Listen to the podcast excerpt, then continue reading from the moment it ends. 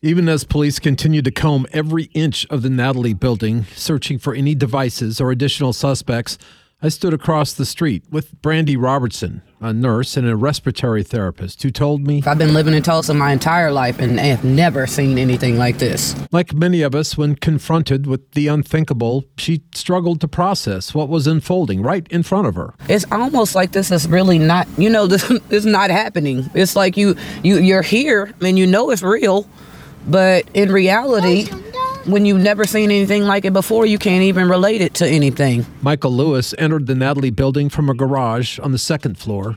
He was armed with a semi automatic rifle and a pistol.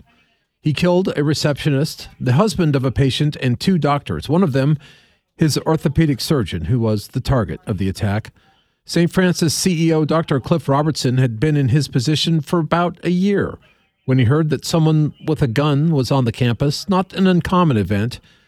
A year later, he still struggles to describe what he saw that day. There were there were staff all around. There were uh, patients and families that had been in the lobby, and um, and uh, it was it was uh, it was a you know it was a, it was an amazing scene. The response from law enforcement was swift and massive. The one thing that I um, that I'll, I'll never forget is just looking out there one of the windows uh, from the second floor where we were and just seeing the, the, the first responders, the law enforcement response.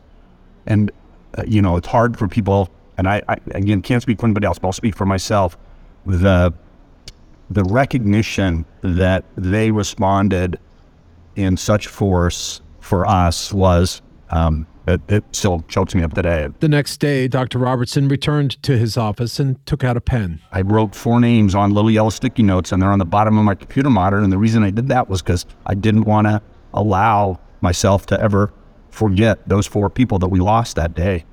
But but I don't need those sticky notes because everywhere we go, everywhere you go inside our system, you know, having to use badges to get indoors that we didn't used to have to do, you know, just as a reminder that we live in a we live in a violent society that um, that we need to we need to somehow figure out how to fix. This shock to the St. Francis system struck his team towards the end of a two-year siege we call the COVID pandemic, and it served, he tells me, as a tough lesson in being on the other side of a traumatic incident. And it's probably not dissimilar to the trauma that a family would go through if they lost a child or lost a loved one in some other way.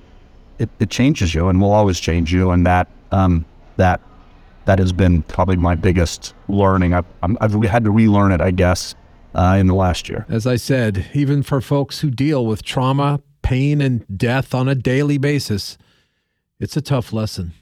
Russell Mills, 1023 KRMG, Tulsa's News and Talk.